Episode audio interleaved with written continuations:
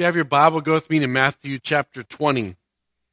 Matthew chapter 20. Go in there, you'll um, get a chance maybe to read in the top of your Bible, uh, talking about a vineyard, and so do that this morning. Uh, one of the things that's really important, though, as you go to Matthew chapter 20, that you don't forget about Matthew chapter 19. Things that were said in Matthew chapter 19 are going to kind of carry along with us right into chapter 20.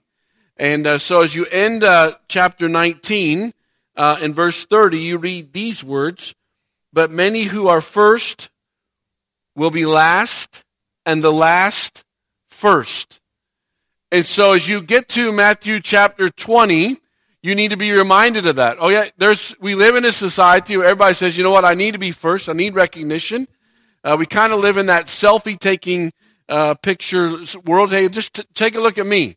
And I'll show you in a slide in just a second uh, kind of how that, that works out. But Jesus is now going to tell those individuals, after he's talked to them about people that came to him in chapter 19 and got healing, after he's talked about marriage and divorce and what does that look like, after he's talked to them about this rich young ruler that said, you know what? This is my life. This is who I am. I will sell, but you know what? I'm not going to give it all. I love my pleasures. I love my treasures. And then he's going to paint this incredible picture of Matthew chapter 20. Almost like he's saying, you know what, let me just illustrate this point for you. I'm just going to give it to you from this scenario. So, Matthew chapter 20, we pick it up, and it reads like this For the kingdom of heaven is like a master of a house who went out early in the morning to hire laborers for his vineyard. After agreeing with the laborers for a denarius for a day, he sent them into the vineyard. And going out, about the third hour, he saw others standing idle in the marketplace, and then he said to them, You go to the vineyard too, and whatever is right I will give you. So they went out, going out again about the sixth hour, the ninth hour. He did the same. About the eleventh hour, he went out and found others just standing. And he said to them, Why do you stand here idle all day? They said to him, Because no one has hired us. He said to them, You go into the vineyard too. And when evening came, the owner of the vineyard said to the foreman, Call the laborers and pay them their wages, beginning with the last up to the first. So you have Matthew chapter 20, and I want you to see a couple things in Matthew chapter 20. Obviously, there's a vineyard there. Obviously, there's going to be an owner that's, that owns this vineyard. There's going to be workers in this vineyard. And it's interesting as you watch this play out, there's also going to be an agreement in this scenario, in this passage of Scripture. In Matthew chapter 20, they're going to make an agreement, and that agreement's going to be for an amount of money. And then after that part, so they make their agreement, so then they're going to say, you know what, you still have to do the work. And so all that's kind of kind of neat as you see it as, as a picture. But now I want to show you something that's really, really interesting. There's a part about work uh, that all of us uh, probably don't like. It's called the work part of it. But what we do like is at the end of the day, whenever that time is going to be, there's going to be a paycheck. We all kind of like that part of life, right? And so now as you get with Jesus, you go back to Matthew chapter 20, and these, when they were hired, go back to verse 9.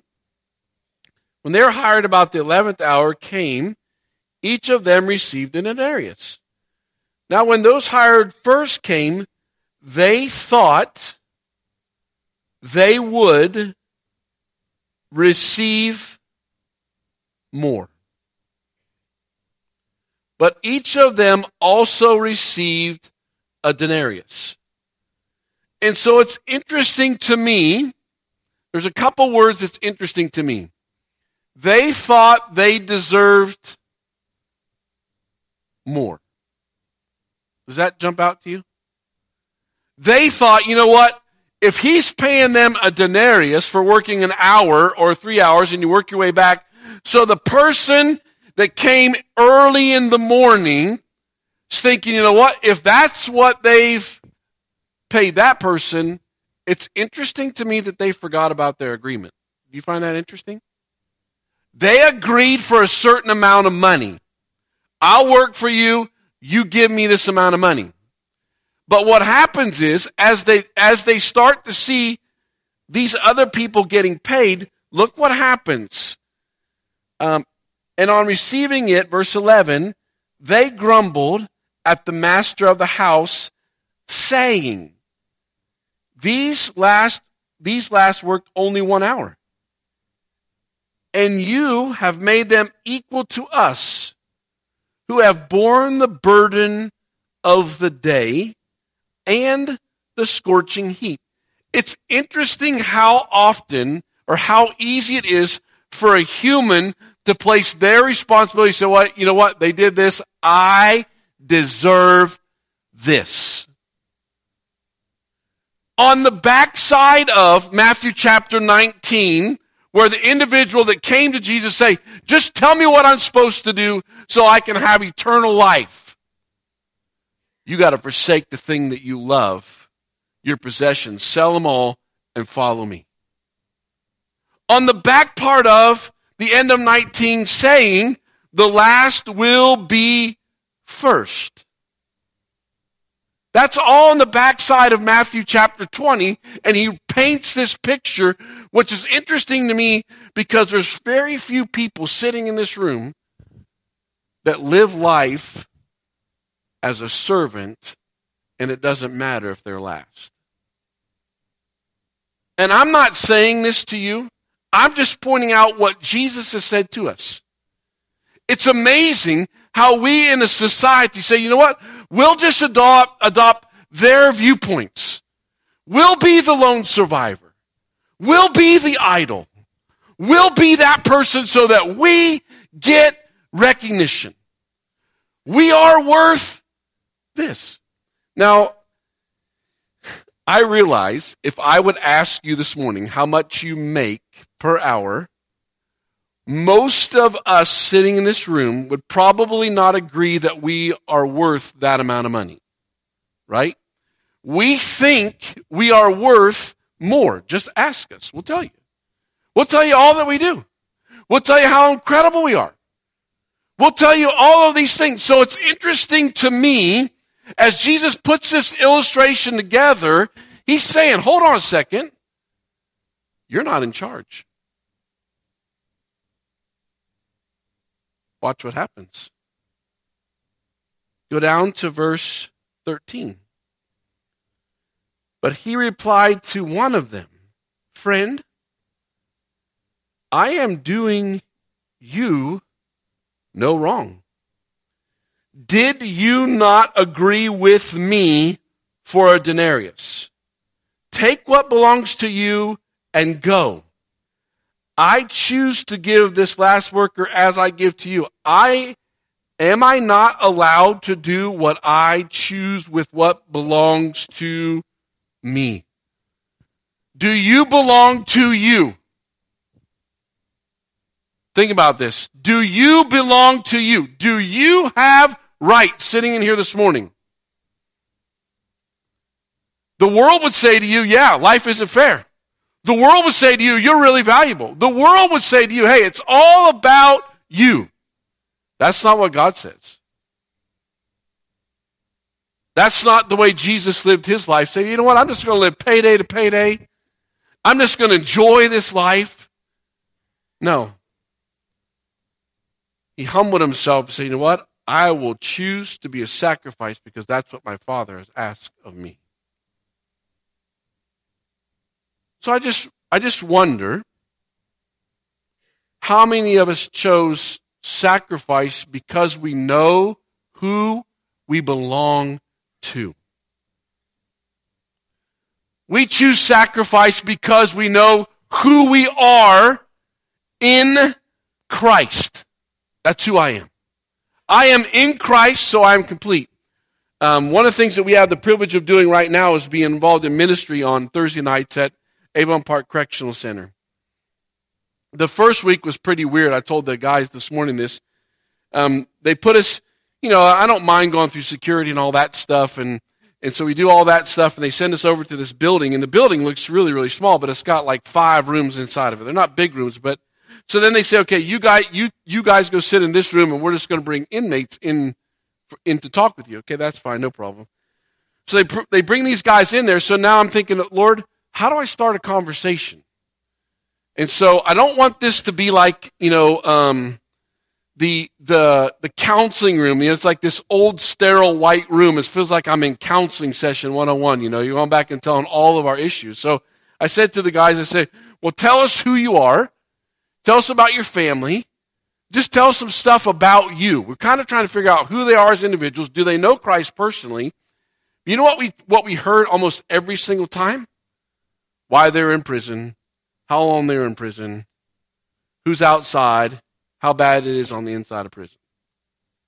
So I left there thinking, huh, they are defined by where they are, their location. That defines them. It told them, it came up in every single story. So we went back this week. They added a couple guys back in that room. So this week we're starting the book of Colossians. I said, okay, listen, we're not going to do what we did like last week.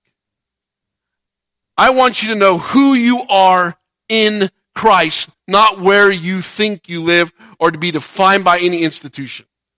I want you to know tonight, as we gather around the Word of God, that I get the privilege to come and talk to my brothers that just so happen to live at Avon Park Correctional Center. They're my brothers. They're in Christ. They know Christ. I know Christ. Their location for ministry is inside those walls. Because you know what's happened? Some of those guys have been rescued by the gospel. Some of those guys have said, you know what? Jesus, I am not my own anymore. I belong to you. Now, they have thoughts and they have preferences and they have things that they think can all change and all that stuff, but that's not why we're there. We're there to give them biblical truth. You are in Christ. You know what the temptation is? I'm in Christ, but this is what I need. This is what I deserve. This is what I want. Just know something as you read on down through here.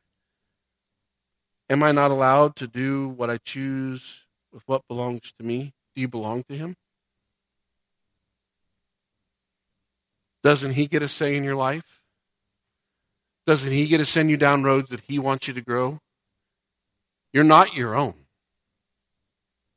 There's not one person sitting in this room this morning that died on the cross for your sins. There's not one of us. Now, there's some pretty neat people sitting here. I want you to hear what he's going to say. I'm not allowed to do with you what I choose, what belongs to me, or do you begrudge my generosity?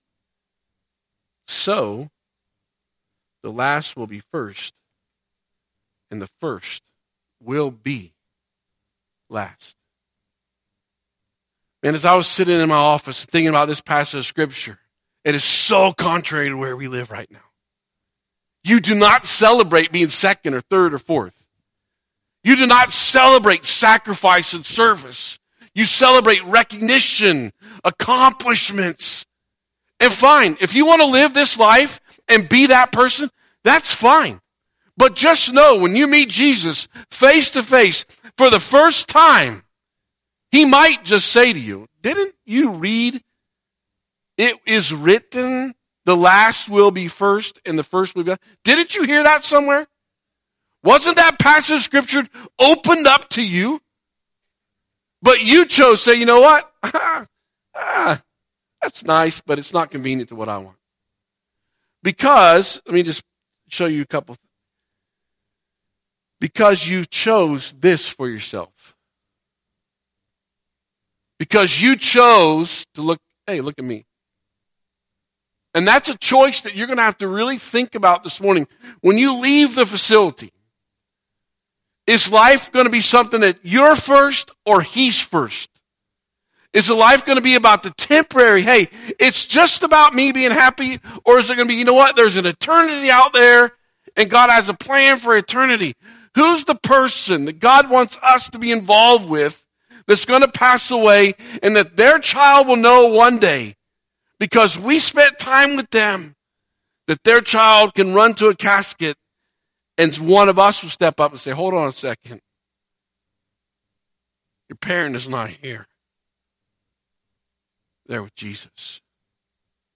And then we'll get to navigate with that child for however many years to walk in the healing grace of losing someone that they love showing them what it looks like to run to the cross, showing them what it looks like to be last, showing them what it looks like to be a servant, showing them what it looks like. You know what? I am right, but I don't have to be right. I can just lay that down. Because it's interesting as you as you work your way through Matthew chapter 19, and if and if you know if you're writing things and you're looking at the scriptures, it's just kind of like, oh wow, check out how Jesus put this together. Look at this next chunk of scripture. Look at verse 17. And as Jesus was going up to Jerusalem, he took the 12 disciples inside and he said to them, Now, imagine Jesus in this small group, and if you're kind of like me right now, I love watching NCAA basketball, and, I, and I'm really excited about watching Krzyzewski coach against um, Michigan State. Izzo, that's going to be a fun game. well, that's not part of my message anyway, so here we go. And what I love to watch is how those individuals interact with their players and say, okay, look, this is what I want from you. This is what I need you to do. You know what's interesting? Every night it's going to be a little bit different. Sometimes the guy, I was watching Duke the other night, the, the little short point guard, was playing against UCF. The Joker couldn't hit a three pointer to save his life. And I'm thinking, Krzyzewski, take him out of the game. Rotate some guys. You got guys who can shoot. What's going on? He never did. Left that little guy in the whole game. I don't know if you watched him play last time. That little guy shot it lights out. And I don't know how many times the commentator said he went to practice and Krzyzewski was standing next to him and say, Do it this way. I believe in you. I choose you. And that guy played extremely well. Jesus is gathering his key leaders. And it's interesting to me what he says. He doesn't promise them prosperity. He doesn't give them hope and say, hey, life is going to be incredible. He doesn't talk to them about retirement. He doesn't talk to them about purpose. He doesn't talk to them about fulfillment. He doesn't talk to them about, hey, we want you really to be happy. Look what he says. In Matthew chapter 20, he says these words See, we're going to Jerusalem, and the Son of Man will be delivered. The Son of Man's going to make a choice to be delivered. Nobody took Jesus. Nobody was bigger than Jesus. He just said, to be delivered over to the chief priests and scribes, and they will bless him and encourage him and give him a great pep talk and say, you know what? We really value you, Jesus. No. Delivered to the chief priests and the Pharisees and the scribes, chief priests and the scribes, and they will condemn him to death. And they will deliver him over to the Gentiles to be mocked and flogged and crucified. And on the third day, he'll be raised again. I don't know about you, but I'm pretty sure those disciples are walking away scratching their head thinking, what in the world is going on with this guy? I mean, he's targeted marriage. We've seen marriage things talked about. We've seen this rich young ruler that we all thought, yeah, man, this guy's got eternal life. Look at him. And they laughed astonished. And then he says these crazy words. The first we last. And so just so interesting is the disciples didn't listen real well here. Because in a little while they're going to ask, their mom's going to come and ask, by the way, can you put one of these on the right and the left? Can you put them in distinguished places so that they get recognition? They're really, really cool. But before we're too hard on them, they didn't have the Holy Spirit. That didn't come to the book of Acts and until we become too judgmental. When was the last time the Holy Spirit tapped you on the shoulder and said, It's time for you to be a servant? And you said, No, I deserve this. So I don't know where you are today, but I want to encourage you with the word. And this word kind of keeps coming around and back and forth, but I found a picture that maybe I don't know if you can see this, but the word says surrender. And what I love about this picture is if you if you see the little rope, it's tying the the twig back together. God usually will bring you to a place of brokenness before you say, I surrender. So you might be here this morning and you're the complainer. You might be here this morning and say, you know what? I deserve more. I'm worth this. I need this. Well, you can identify with the illustration of Jesus who those people are. They complain. And so you might be here this morning and you're not the person that surrendered. And God has brought you to, to different phases in your life and said, you know what? He broke you here and you broke you here, but you're still saying, hey, I want to be the idol. I want to be the lone survivor. You know what? Go right on ahead. That means more brokenness is coming for you. Some of the best times of my life, in my brokenness, I just waved that flag and said, I surrender. I don't know what to do anymore. I don't know where to go. I, I just surrender. I'm not my own. I've been bought with a price. I belong to you. I surrender. Or this may be you. You just got to have your way. You got to have your saying. You just, it's just it's just you. You know what's neat is if that's you, I would say to you, wave the flag. Fall on your face and surrender. Make a choice to say, you know what? I choose to be delivered over to the one who gave his life for me. Because I realize that something's going on is, is really what needs to take place. As after we end here, we're going to close with a couple songs in just a second. We really need to get back to work. Really need to say, you know what? Here I am. I gathered around the scriptures today. Okay, thinks this makes, this makes sense. I, I got a job. And it's not, it's, it's fascinating. Maybe I was just dumb when I was a kid. Uh, part of that is, is true. I, I never thought about a career that I can make money at. I just didn't think, what, what do I want to do that makes a lot of money? But now if you talk to students, they're like, well, I'm, why do you want to, because I could think I can make this amount of money. I don't know who, what's going on. I don't know what tomorrow looks like with you. I don't know what this afternoon looks like with you. But I, can I tell you something? He's calling you to sacrifice. He's calling you to say, you know what, God? I, I really don't I don't have I don't need to be right. I don't have rights. I don't need that parking spot. I don't need to win this argument. I really like chocolate ice cream, so if you can keep that coming my way, I would appreciate that, but I don't have to have it. Well, maybe. I don't know. We'll see about that one. No, I'm in Christ. There's nothing more that can make me complete than Christ. I can't add anything to it. That's works. Are you whole this morning? When was the last time that the Holy Spirit said, surrender? And you surrendered. When was the last time the Holy Spirit said, serve? And you served? When was the last time the Holy Spirit called you to sacrifice? You said, you know what? I don't want to, but I don't even think I can do it. But because of who you are and because this is what you're asking me to do, I will. I can't, but with you I can. So here we are this morning. Called to surrender, called to sacrifice, called to be last. That's what Jesus did. Will you do that?